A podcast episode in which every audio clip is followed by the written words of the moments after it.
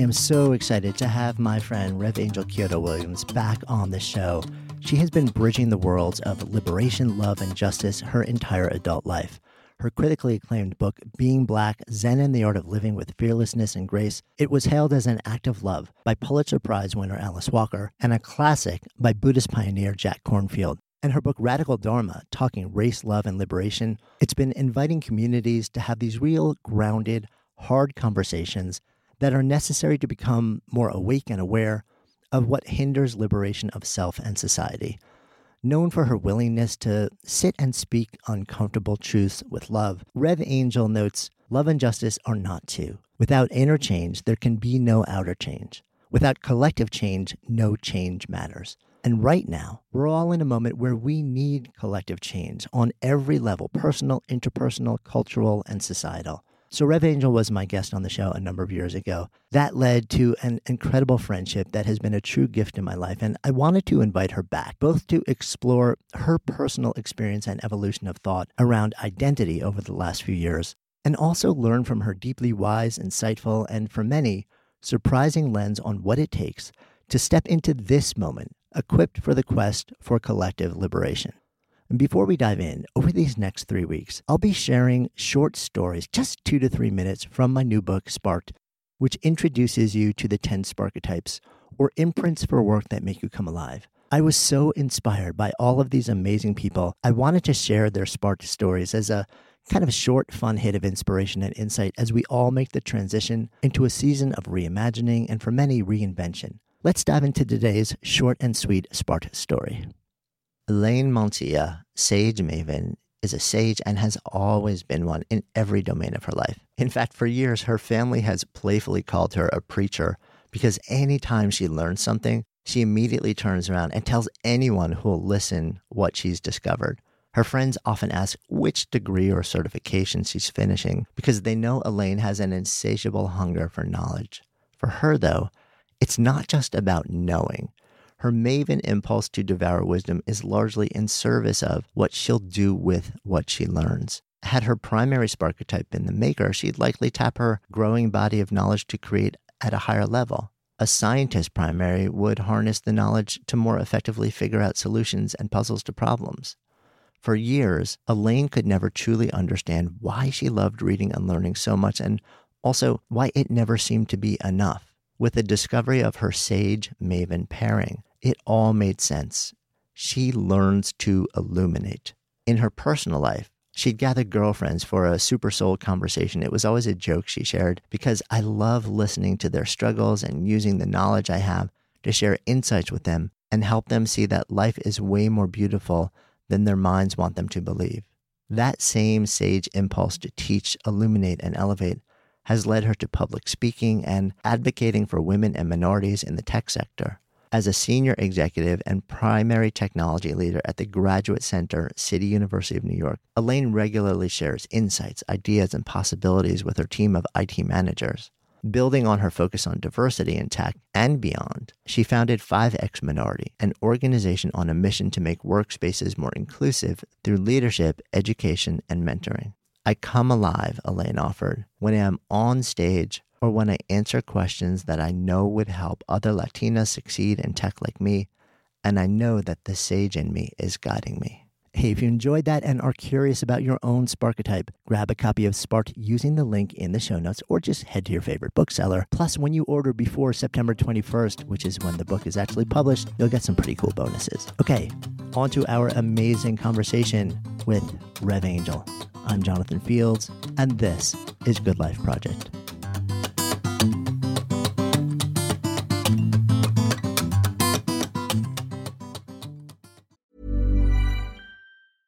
Hiring for your small business? If you're not looking for professionals on LinkedIn, you're looking in the wrong place. That's like looking for your car keys in a fish tank. LinkedIn helps you hire professionals you can't find anywhere else, even those who aren't actively searching for a new job but might be open to the perfect role. In a given month, over 70% of LinkedIn users don't even visit other leading job sites. So start looking in the right place. With LinkedIn, you can hire professionals like a professional. Post your free job on linkedin.com slash people today. Hi, I'm Daniel, founder of Pretty Litter. Did you know cats tend to hide symptoms of sickness and pain? I learned this the hard way after losing my cat, Gingy. So I created Pretty Litter, a health monitoring litter that helps detect early signs of illness by changing colors, saving you money and potentially your cat's life. Pretty Litter is veterinarian developed, and it's the easiest way to keep tabs on your fur baby's health right at home. Go to prettylitter.com and use code ACAST for 20% off your first order and a free cat toy. Terms and conditions apply. See site for details. Good Life Project is brought to you by Understood Explains, a podcast that's like a beacon for parents navigating the special education system hosted by Juliana Urtubey, a special education expert. This season is all about individualized education plans or IEPs. Juliana breaks down complex topics like how to tell if your child needs an IEP in a way that's easy to grasp. I checked out an episode of Understood Explains about the difference between IEPs and 504 plans, and I was struck by the balance of empathy and practical advice. It's not just about understanding the system, it's about empowering parents and caregivers to advocate for their children, which is just so important so I've known a number of people who've had to literally scramble to figure out how to advocate for their kids when the system seemed to just make it so hard to get the support that they need and deserve. So if you're a parent navigating this world or even just wondering if it's right for your family, I encourage you to give Understood Explains a listen. Search for Understood Explains in your podcast app. That's Understood Explains. It's like having a roadmap for a journey you didn't expect, making it a little less daunting. So we've known each other for a chunk of years now. And when it was first introduced to you through uh, an old mutual friend of ours, you were introduced to me as Rev Angel, Zen Buddhist priest, and a whole bunch of other stuff after that.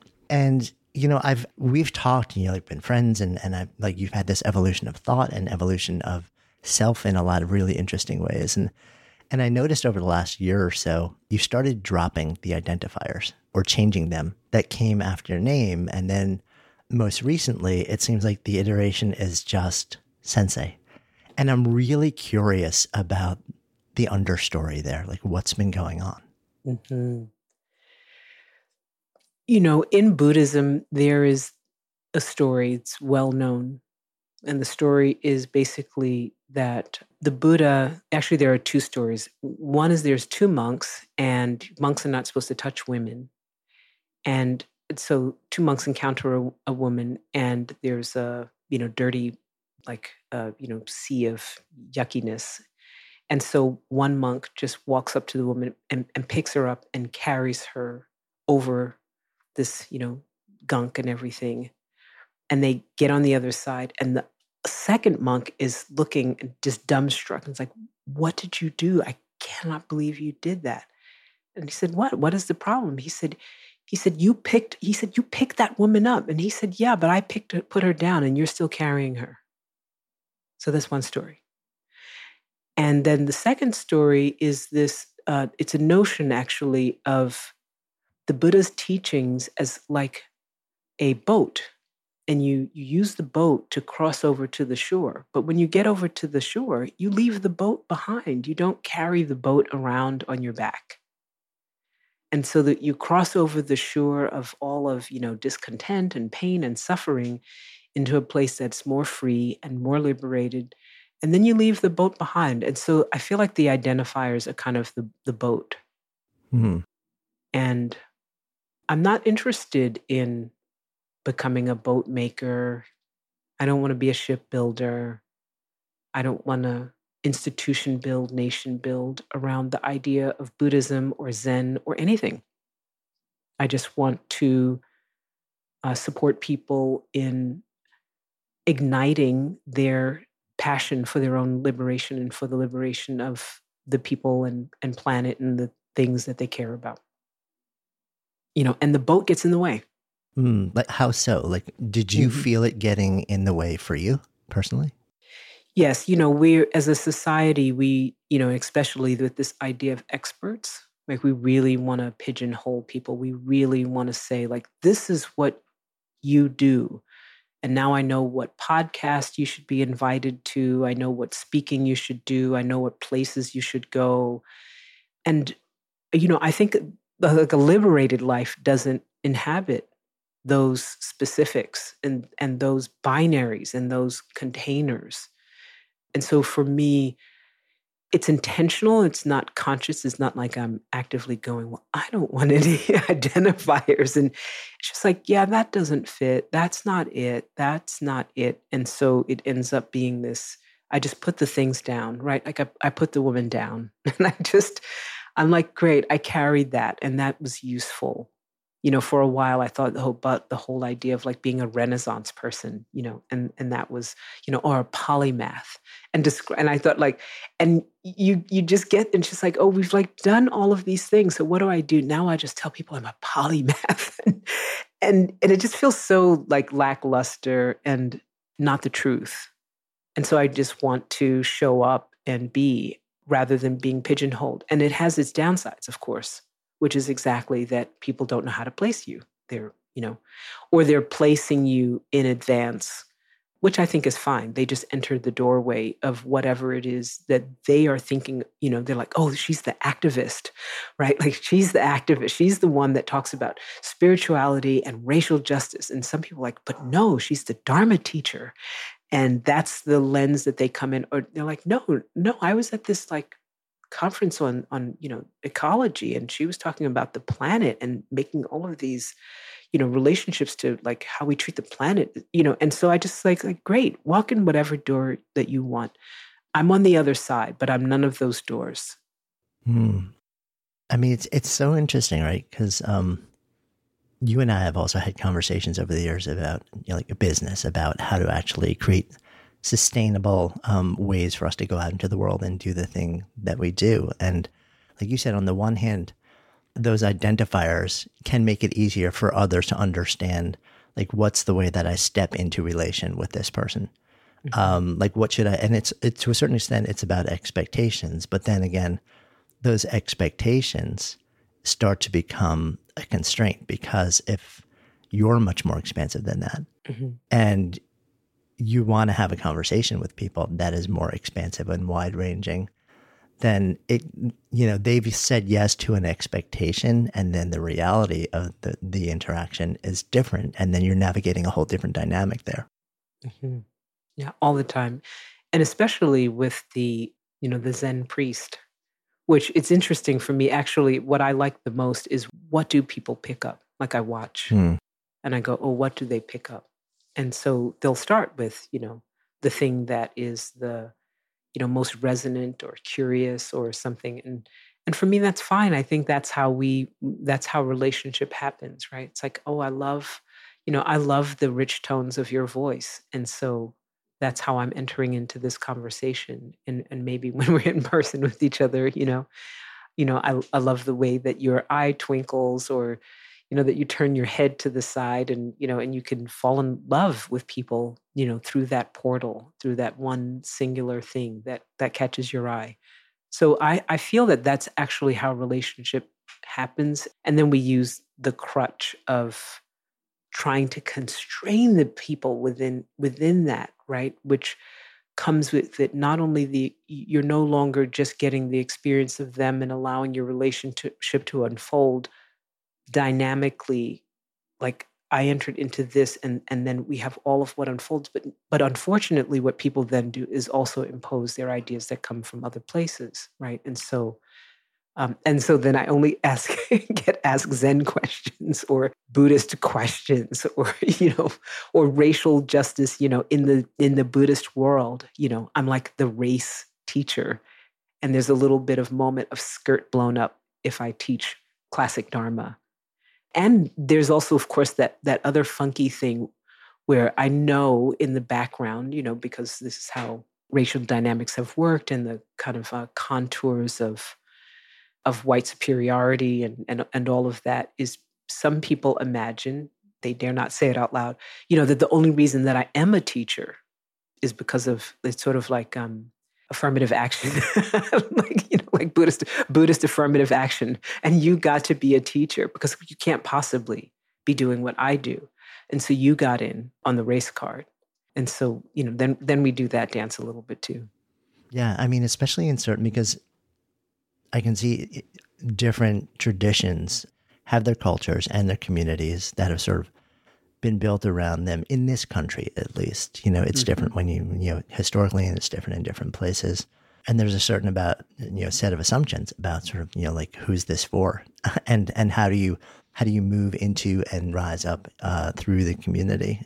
And yeah, that's so fascinating. And part of what I was curious about also is, you know, you've had this evolution of being, evolution of thought, and you draw from so many different worlds that part of my curiosity was was this shedding of identifiers also to a certain extent you signaling more publicly that when you show up for me you're going to get my unique synthesis of a vast array of different bodies of work and my own thought and experience in the world and it's going to come out. So you know, like don't necessarily show up expecting a Zen Buddhist teaching mm-hmm. because I may take you on a left turn because I, I see things differently. And it was almost laying the foundation for the freedom to say, like, this is my unique synthesis. This is this is my my take, and it's you know I'm blending a lot of different things and bringing my own thing into it. So um, and sort of like creating the freedom to step out of that and step into your own thing. Mm-hmm. Yeah, it's it's really bidirectional. So at the core of it is just that I I don't I was like I I don't do ghettos at all. Like I can't I can't inhabit any kind of um, fixedness. It, it, it like gives me like you know makes my skin you know feel like uh, you know crawly creepy crawly and so it doesn't really matter it doesn't matter if it's like kind of like swimming in the sea of you know zen of the zen ghetto and you know we i'm, I'm not using the term of, of ghetto in the way that we often which we sort of like are immediately yeah. relating it to socioeconomic status in largely black neighborhoods that's not what i mean but i mean the ghetto in the in the true sense of the word like this sort of coming together of a like a of a likeness um and and that you you inhabit that that likeness and it's kind of close and um, uh, you know, really rubbing up against each other. And so it, it just doesn't work for me. It's never, it's actually never been who I am.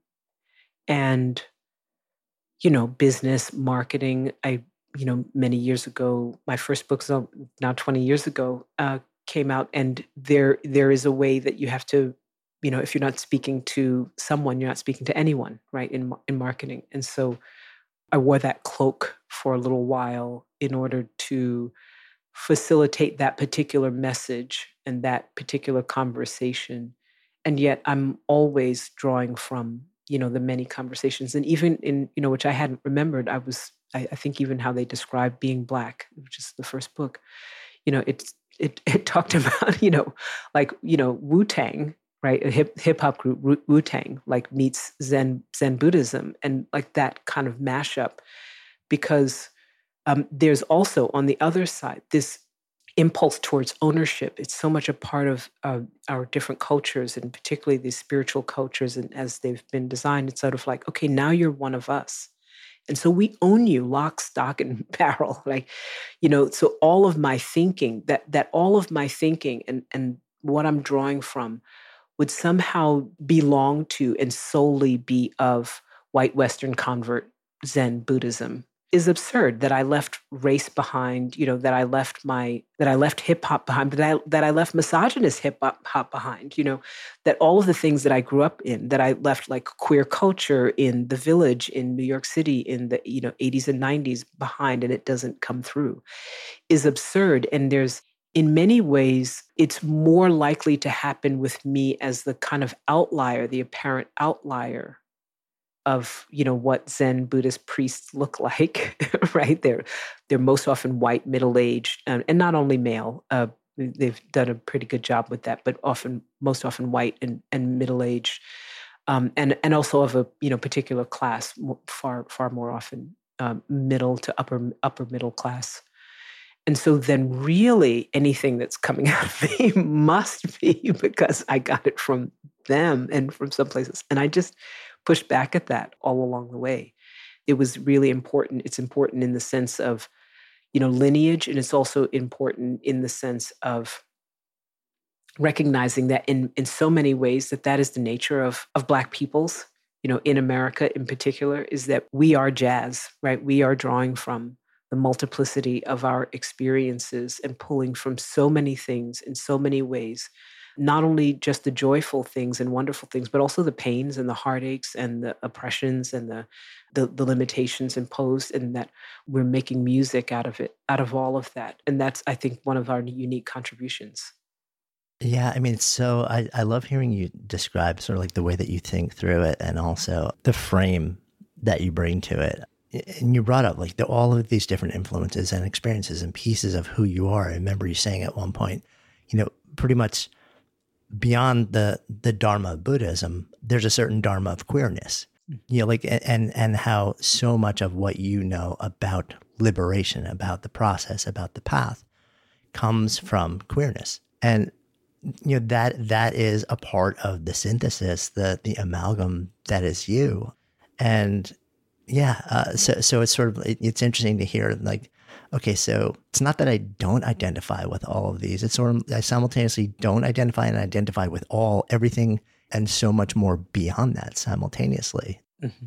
And the truth is, I think most of us, I think that's true for everyone, really and I think it's the force of culture, and and I want to disrupt that. I want to I want to overtly disrupt that and say, you you get to be the the the whole of who you are. You get to you know bring all of these things in, and you don't have to eschew this part of yourself or leave it at the door in order to belong to this you know community this space this practice this you know institution this so on that and that we're all enriched for that we're all more enriched. And, uh, you know, I have this whole theory about, as many people do, you know, about the about the divisions and like what what really underlies the divisions. And for me, um, a major part of that is this allowing of our complexity, and that the more that I can signal to people that that this complexity, that my not getting boxed into the, you know, like Black Yoda like like I'm I'm like the black queer Yoda, like Zen, and like no, I'm gonna, you know, I'm gonna I'm gonna riff on things, and I'm going to use the cadences that come from, you know, black church. You know, even though I don't situate myself in black church, I'm still influenced by that cadence and that rhythm and that repetition and the way that I bring, you know, words to things, and and that I don't have to sit you know, quietly, stoically, you know, in the Zen cool way. And I do that too. And that all of them are of the same this of this one piece. And and I love that you say it because I, I say it all the time.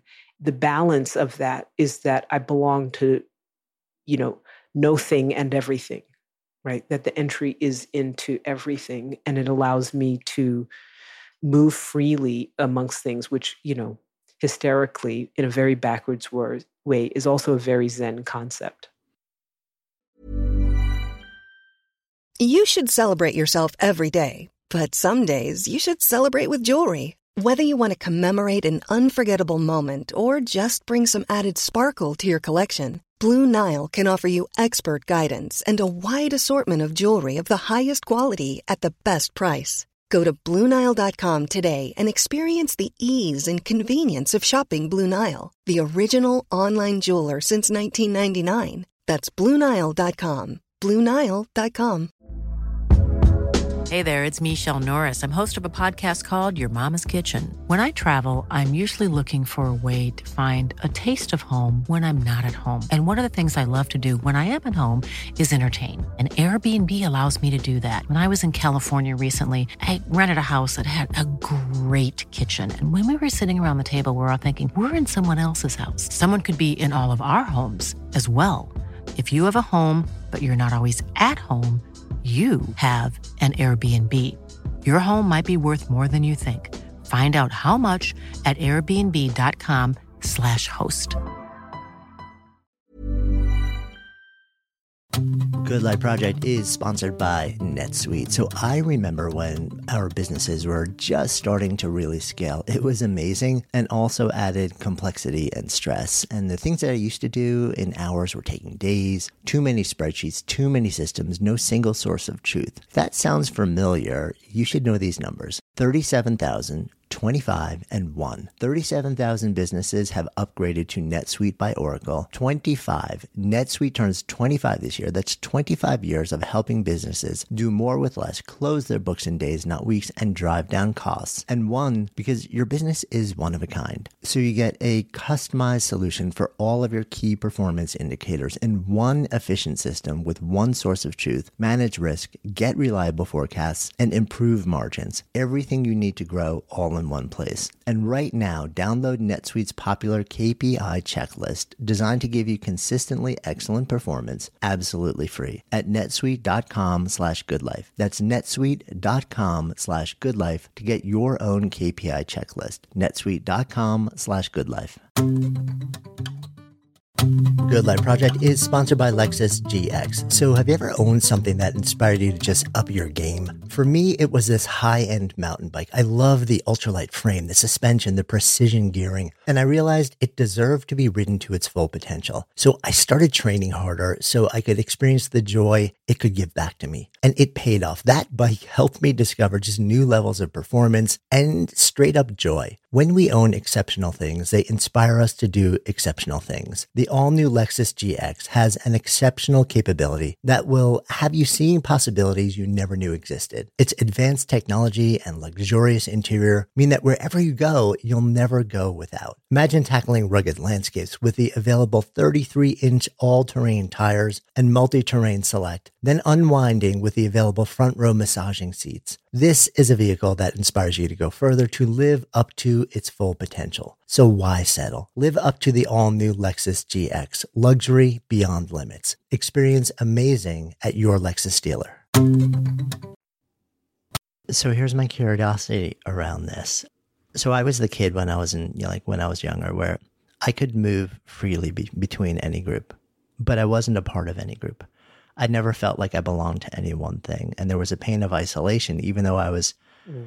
Kind of accepted. I, I, was fine in any one group, know, like, and, and I was, you know, I could, but I was never the person who got called when the groups came together or did something. I was never, and, and I know, you know, like having you know, spoken about this with you over the years, it, it seems like you had a similar experience. Like you, although more isolated and more, more pushed, isolated, pushed out, yeah. more I pushed think, out. Yeah, far, far, yeah, more yeah. isolated. I was, re- I was yeah. really painfully aware that I didn't belong.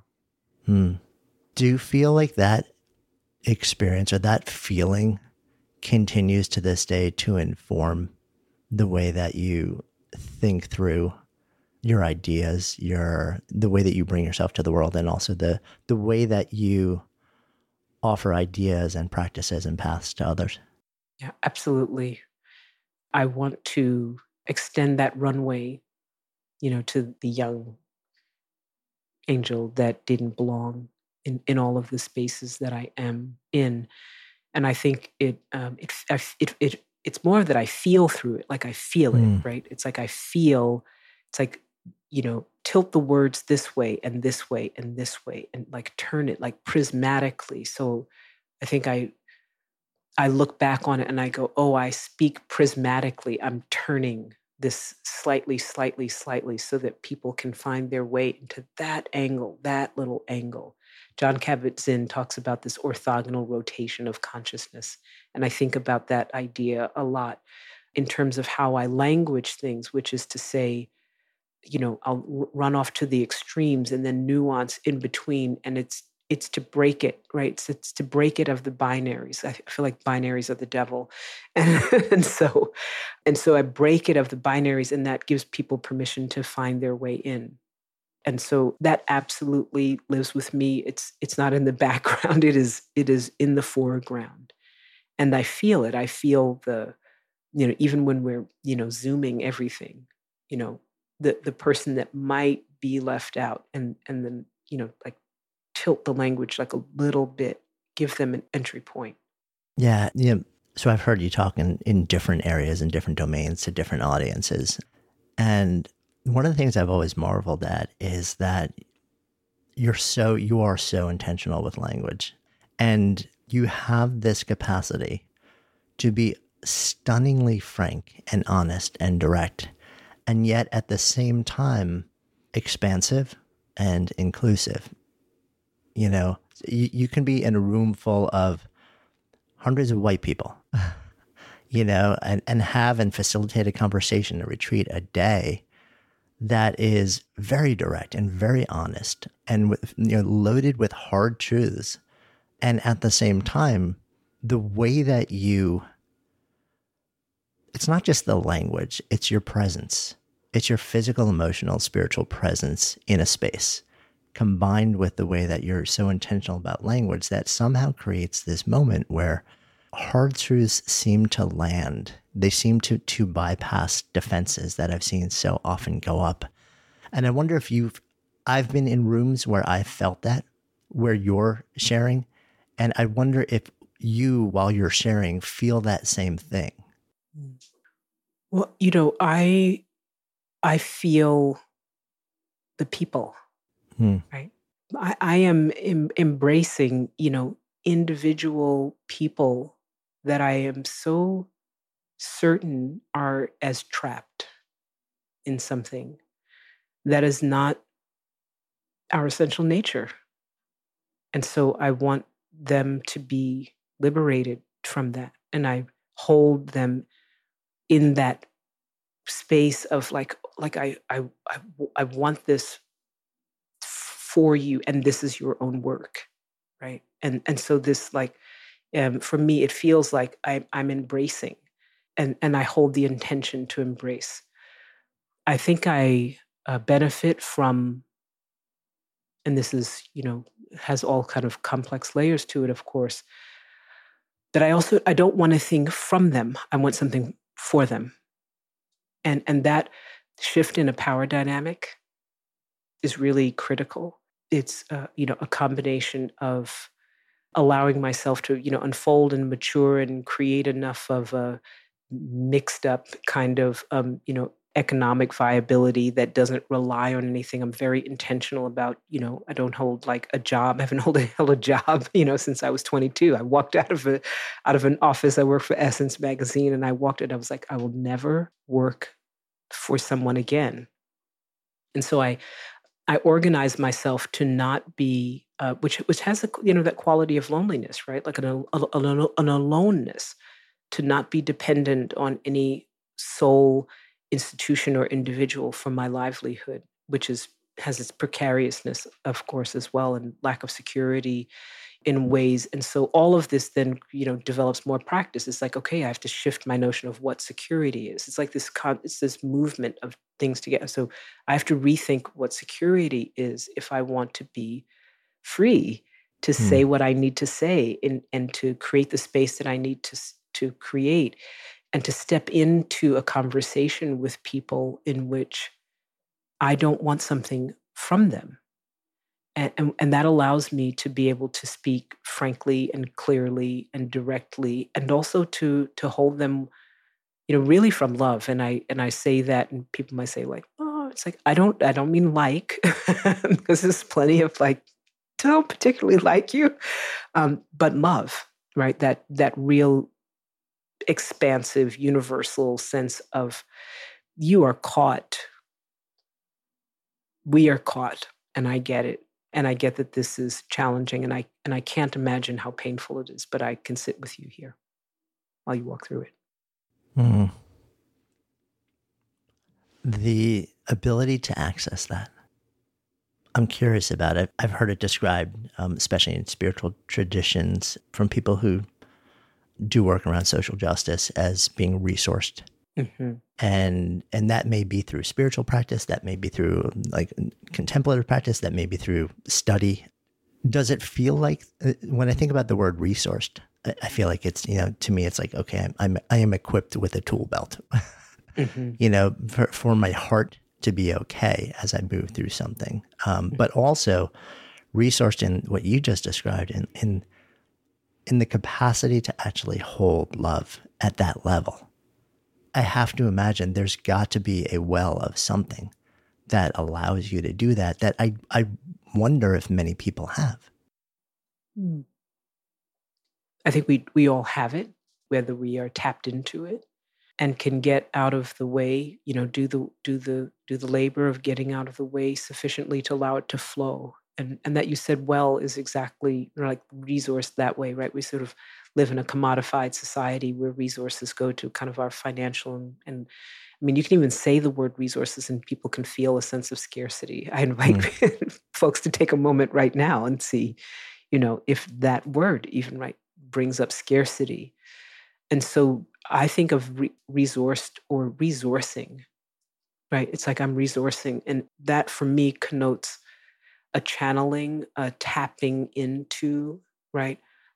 the well of the the love of the whole universe. It's not it's not my love. It's not personal love. It's not like i'm having love like i love you jonathan right? And and there's a personal love to it. But that kind of space is a bigger love. I'm surprised by it. Believe me i have moments being like whoa that's that's wild.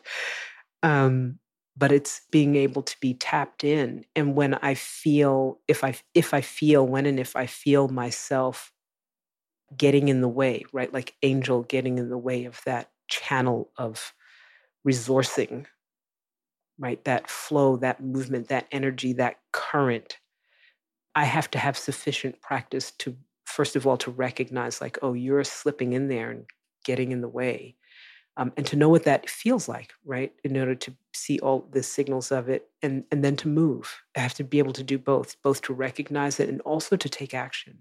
And to do that again and again and again and again. That that critical practice is what I think makes the difference, what I know makes the difference for me. And I think because we, many of us inhabit a society of ends right? Like we get to the end of it that that's one of the the things that challenge people because it's like we want to get spiritual right? And now that we're spiritual we think we can just ride the little spiritual horse into the sunset. Right it's like check that box. Yeah check that box. And so and then our stuff creeps up on us you know and some you know some white dude says something you know cranky and you know, am I going to keep riding that same spiritual horse, you know, or, or, or, have I tripped on myself and gotten the way and got my back up, right? And and now I'm ready to draw my sword. um, and that sword is not a, it's not a liberatory sword, you know. It's a like you you hurt me, you wounded me, and I want to I want to hurt you back sword. And if you don't know the difference of what you're wielding, because spiritual power is a power, it is a power. And you know, like with great power comes great responsibility. And for me, the, the responsibility is to be really, really attentive to what it is I'm wielding and for what purpose, towards what end. And there's only ever one end for me, which is liberation. Hmm. Self awareness has got to be a huge part of that process for all of us. And, you know, because you can't answer any of those questions unless you've developed the practice of tapping in, like you said, attentiveness. You know, mm-hmm. there's no attentiveness without without some level of awareness that reminds you to check in, to that reminds you to ask the question, like, where's this coming from? What's happening inside of me? What's happening outside of me? And um, I, I wonder if we're so often offered practices and things to do and exercises and prompts. Mm. Um, but I feel like outside of really spiritual tradition more than anything else, we are not often offered or invited to say, okay, we also, for all of this to actually work, we need to cultivate a level of ability to tap into self awareness on a persistent basis, or at least, you know, like when we, on, on a pretty regular basis, mm-hmm. to actually know what's going on so that we can understand how to respond in a way that we want to and that's constructive rather than destructive. And yet that that deeper practice the practices that would slowly over time cultivate the the ability to be more self-aware on a persistent basis i feel like those are so often not addressed you know? And and i, I wonder sometimes whether it's because exercises prompts workbooks things like this there's a beginning and there's an end and we can you know, set aside our 23 minutes for the day and do this thing. But the self awareness practice is it's a long game. Mm-hmm. And we Mhm. struggle and we're all really, really bad at it in the beginning and often for a really long time. Not that there's a good or bad, but it's just we, we set expectations about like, oh, I'm going to sit and this is going to happen. And 10 weeks from now, after I do this program, I will have, you know, like had a 73% increase in my uh, awareness uh, capacity. And it just doesn't work that way. And we're wired, even if we're introduced to these practices, we're so often wired to just not stay with them long enough for Mhm. them to cultivate any to cultivate themselves within our beings and, and on a level that would actually provide utility and Mhm. but it's so important because it's like it's the foundation for everything Mhm. It's it's. I mean, it's essential and it's not enough. right? yeah yeah it's like totally. it's essential and and it's not enough in that you know it's not captured in a moment. So it's essential to be able to access self awareness, and then self awareness a minute ago is not self awareness now. It it is un, you know a constant unfolding. You know, during the pandemic, I was really contending with that, you know, and, and contending with the felt sense of, you know, anxiety. And I developed a practice that I have been, it, it's something that I had been developing for a while, but I just brought it to a group of people because, you know, I felt like people needed something to work with themselves. And we had no idea that we'd be still doing it. So we started this sit called the No Big Deal Sit. And I introduced this, what I call point meditation, because that same thing that you're saying, it's like, I, I was like, what are we doing here? You know, we have, at least in the Zen tradition, right? Like, you know, Buddhist 50, 50 years, 50 plus years, some of the big institutions, you know, Western Zen, Western Buddhist institutions are, you know, hit, just hit their 50 year birthday. So we have 50 years, you know, we have people that have like, you know, um, come into these practices as, you know, teenagers or some of them even, you know, more mature, uh, late, late 20s, excuse me, not teenagers, late 20s. And it's like, "Mm, I'm kind of not getting it, right? right. So there's not a goal and there's, you know, we're, we're, we're doing it because there's, there is a purpose. It's not a goal, but it's a pur- there's a purpose it's like "Mm, we- we're a little missing the mark and i really contemplated that and i came to the the pit i'll say the, the the pith conclusion is that we give people all sorts of practices but underneath underneath the underneath we haven't fortified people's ability and commitment the commitment first and then the ability to come back to themselves. Mm. there's so much fear right in, in in inhabiting like what it means to truly be with yourself.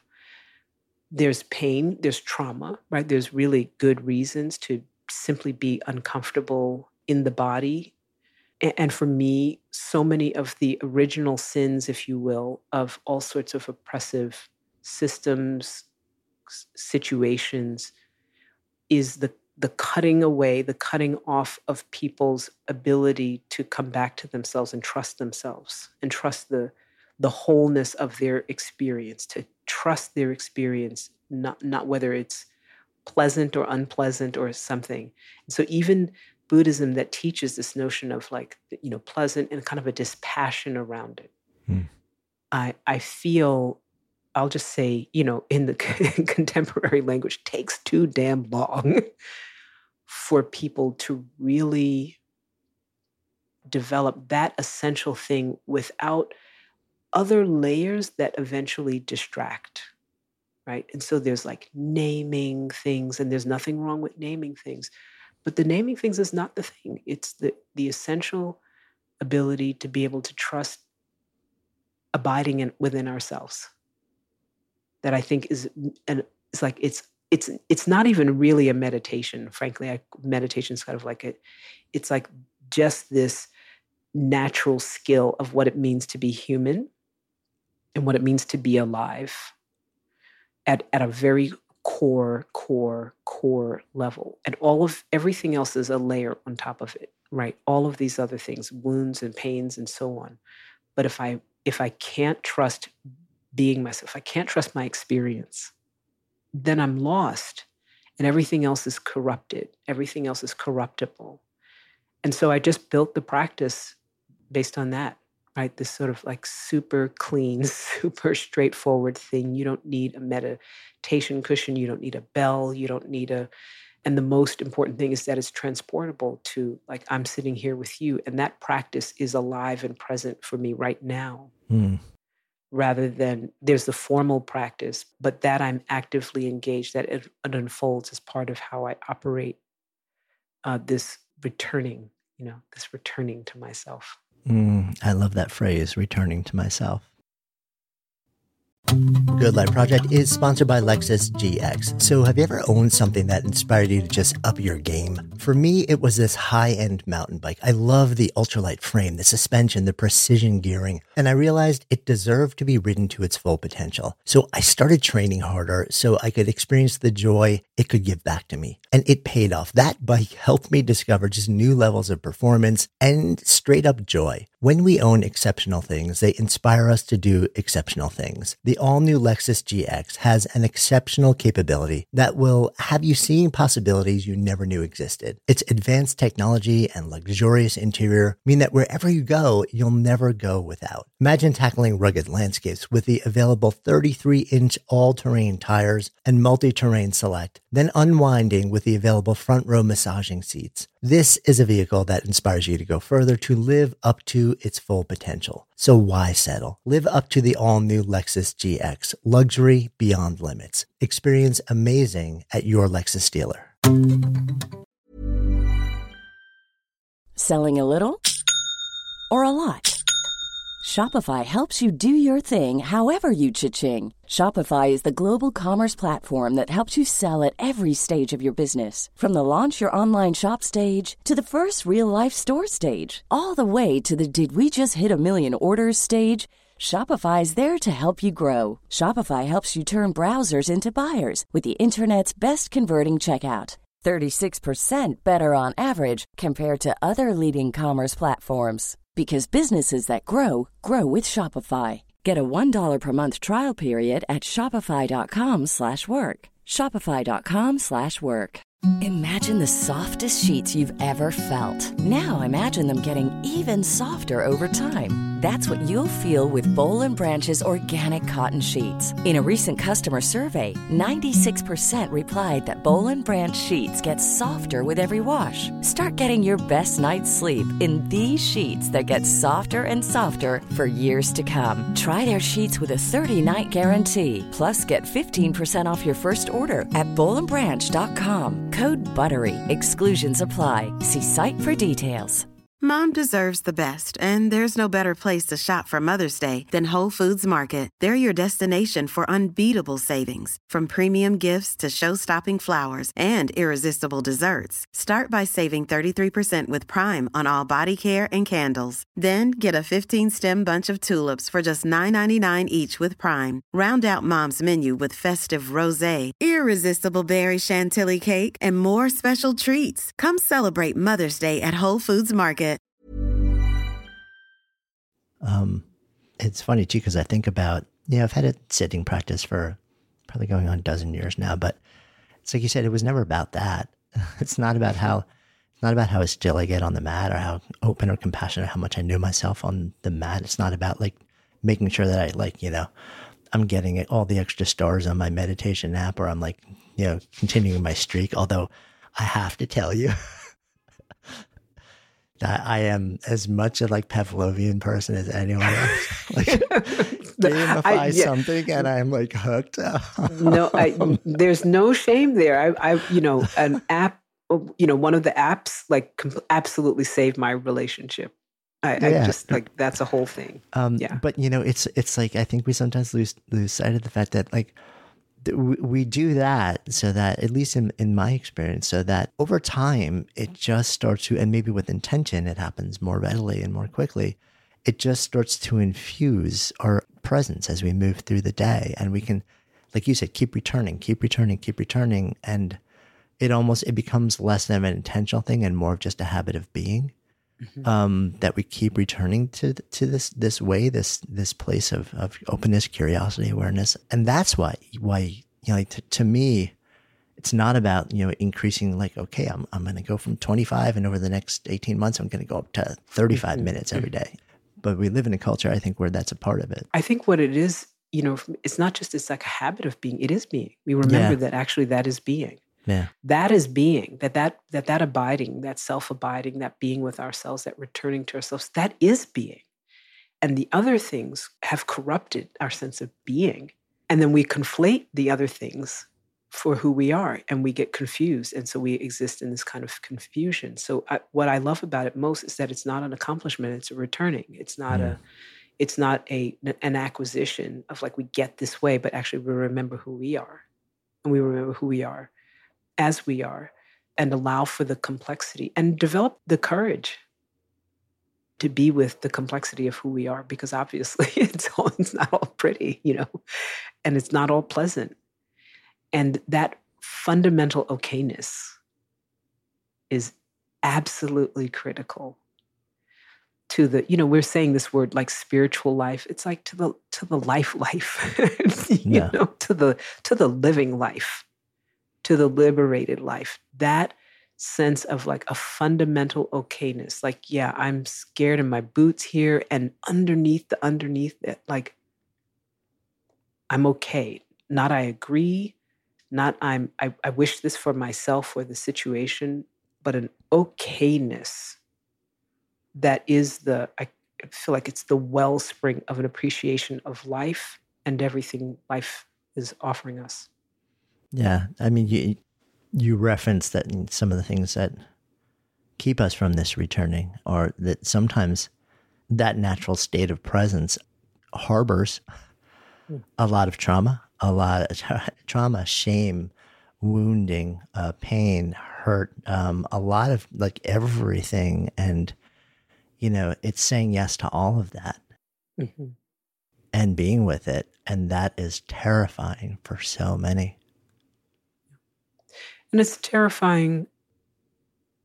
I, I you know, I think I, I'm, I'm going to go on a limb and say that I think that we're shaped that way for it to be terrifying. Mm. I think our natural state, our most natural state, uh, is to is to actually be to be with life in the way that you know um, you know you know dogs scratch behind the ears and you know bite at the thing on their butt but they're they're they're in their lives and and our consciousness right? Our self-consciousness which is our like our gift and also our achilles heel uh, shapes us in such a way that we kind of have this reference right? This referential location that we get to when we turn back around and look at our experience and go good bad good good or bad experience. Like was that okay or not okay? Well, actually it was just sensation at the end of the day.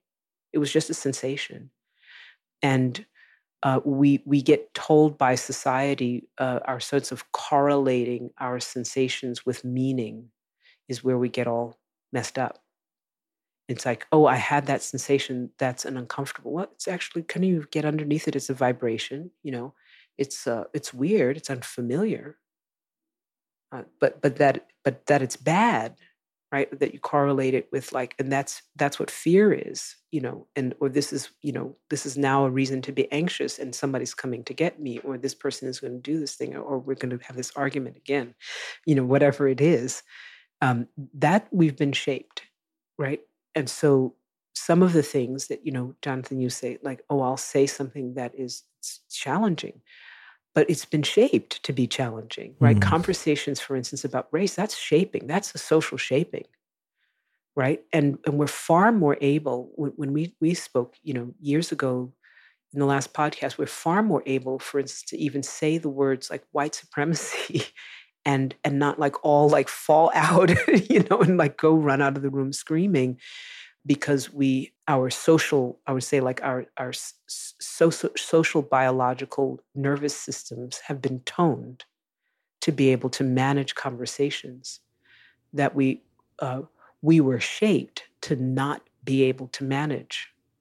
So culturally there was a shaping in um, the society to make conversations about race right? Conversations about you know about misogyny about like how we deal with women like to make them not okay like outside of the what is that window right? Like the something with the window of like what's acceptable to talk about.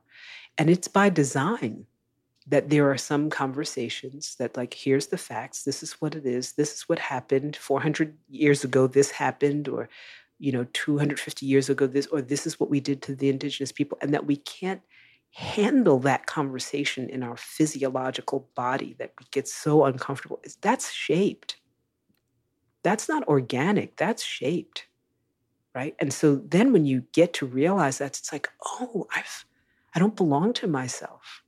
Mm. i don't really belong to myself. I'm i've been told and it's been signaled and it's been you know whispered and it's been uh, repeated over and over again where i should feel comfortable capable able to meet life and where i should shrink away and i think if nothing else that part of this spiritual journey that was really about like liberating ourselves you know not not i mean if you want to go to ascend to you know to shita heaven or the ninth uh, you know hemisphere or something I, I like that's not my business.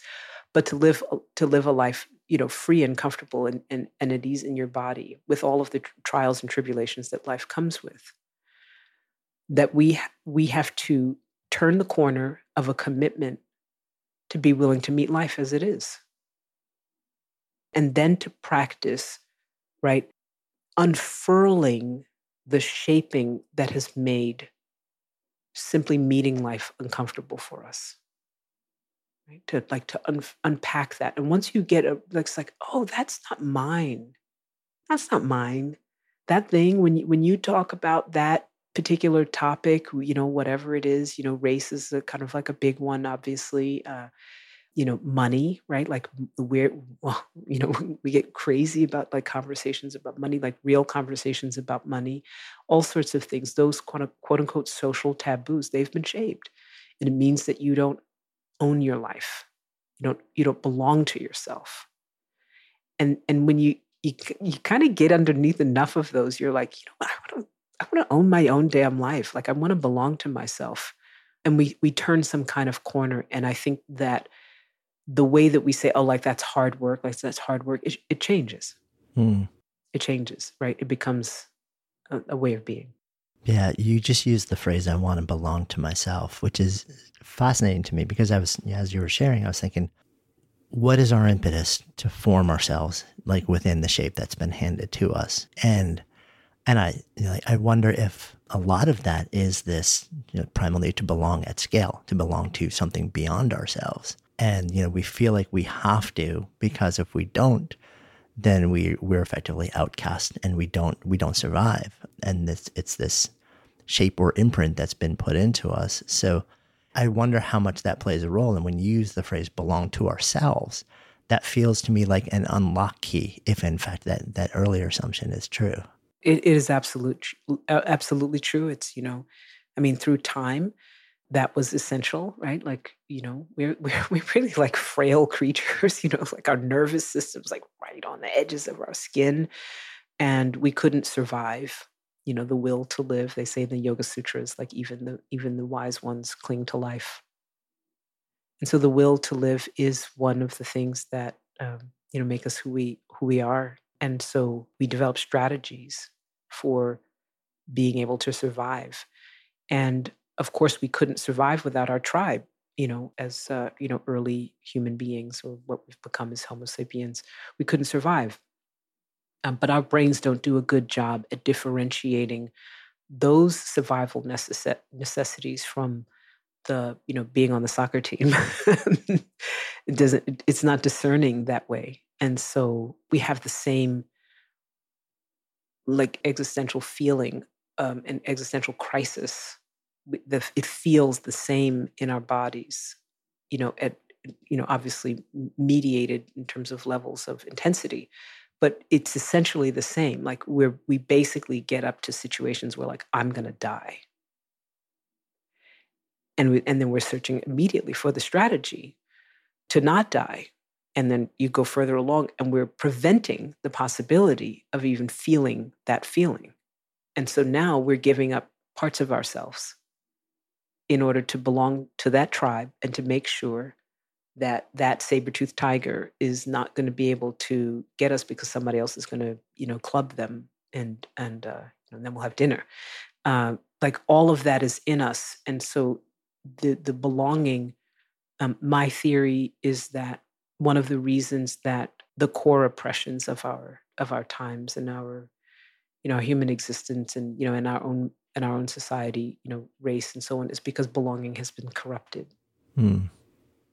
this essential critical developmental need has been corrupted and as a result of that and the, our inability to see it and to recognize it for what it is uh, you know you, you said it, it's like so we give we we allow ourselves to to be shaped because belonging is so critical. It's so necessary. And i feel one of the mistakes that we we we make is when we have conversations about race and you know gender and you know like uh, misogyny and you know patriarchy is is we suggest that this is mere ideology. And it's not. It's bio sociological and physiological. Like we are we are literally in, shaped in our not just our heads and our thoughts right? Our own feeling state and how we respond to you know situations where we get you know sweaty palms have been shaped. And because we make it an ideology and this goes back to the conversation about being in a room with like hundreds of white folks i'm like oh you're caught. You've been shaped.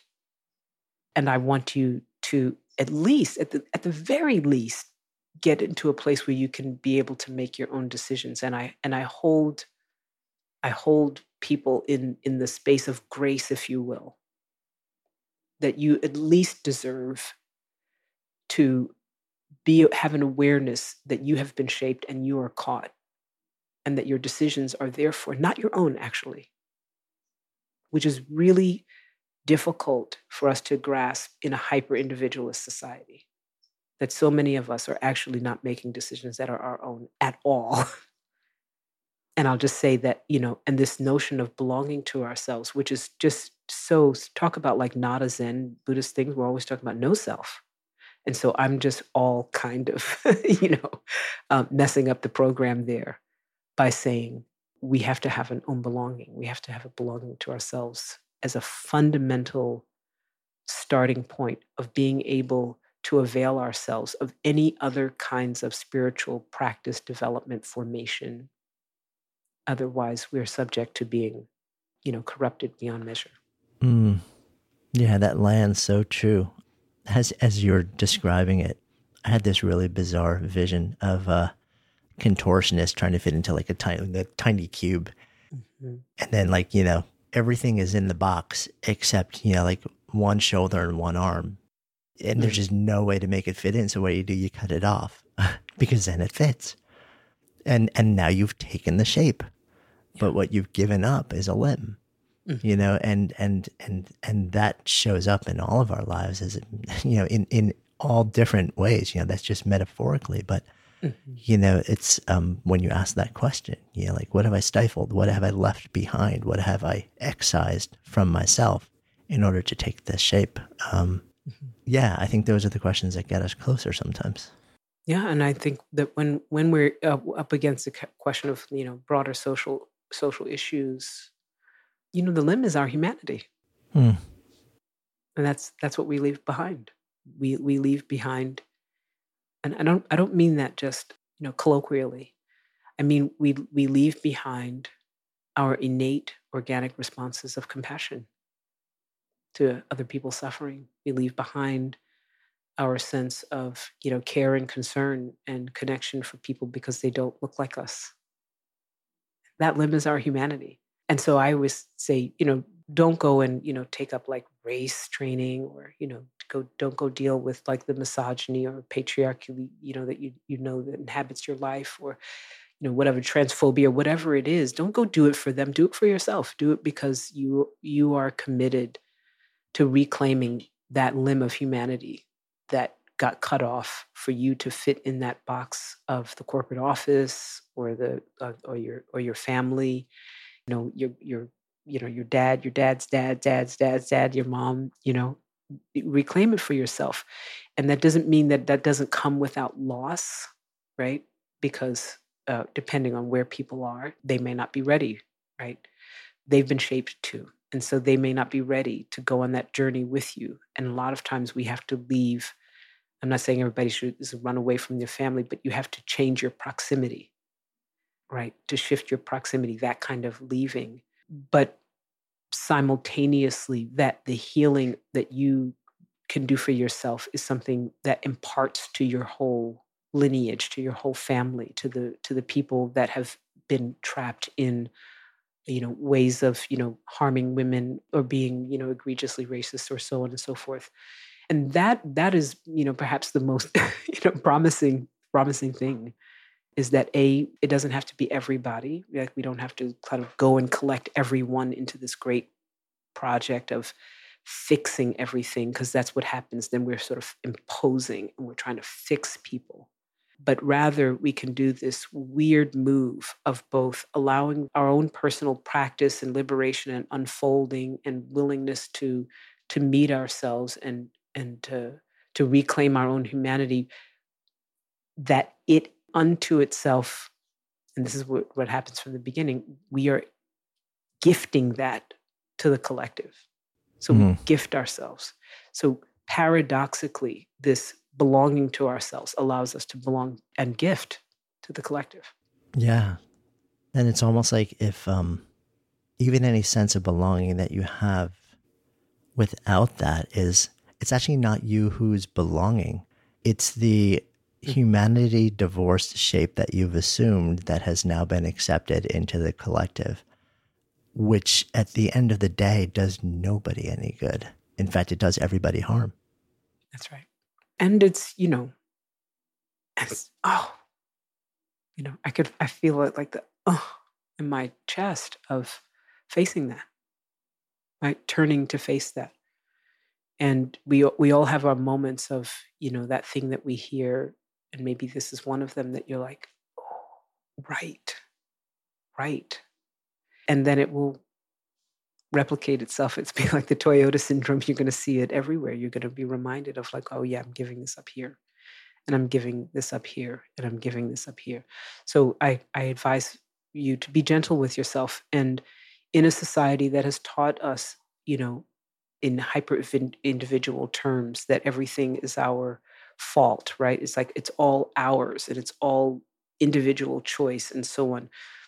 That is not you know that you have been shaped and so it's not your fault and it is your responsibility that as you recognize these places that you have left a piece of yourself behind, that you are the one that then has the responsibility, while it's not your fault, you are the one that has the responsibility to reclaim yourself so that you can give yourself more wholly to your to your lover to your parents to your children to you know your partner to your family even if they don't understand you even if they don't understand and they don't agree, that that you're giving your whole self is a gift back to them. Hmm. That feels like a good place for us to come full circle as well. Um, I asked you this question a long time ago, but I'm going to ask it to you again because apparently I've heard people change. Once in a while. As we sit together in this cross country container of a good life project, if I offer up the phrase to live a good life, what comes up? For me, uh, to live a good life r- really means to be able to return to myself with grace, with ease, with consistency, and allow for the, the whole of who I am to unfold.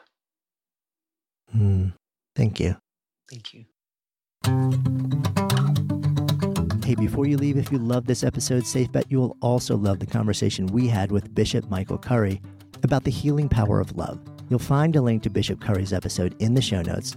And even if you don't listen now, go ahead and click and download so it's ready to play when you're on the go. And of course, if you haven't already done so, be sure to follow Good Life Project in your favorite listening app.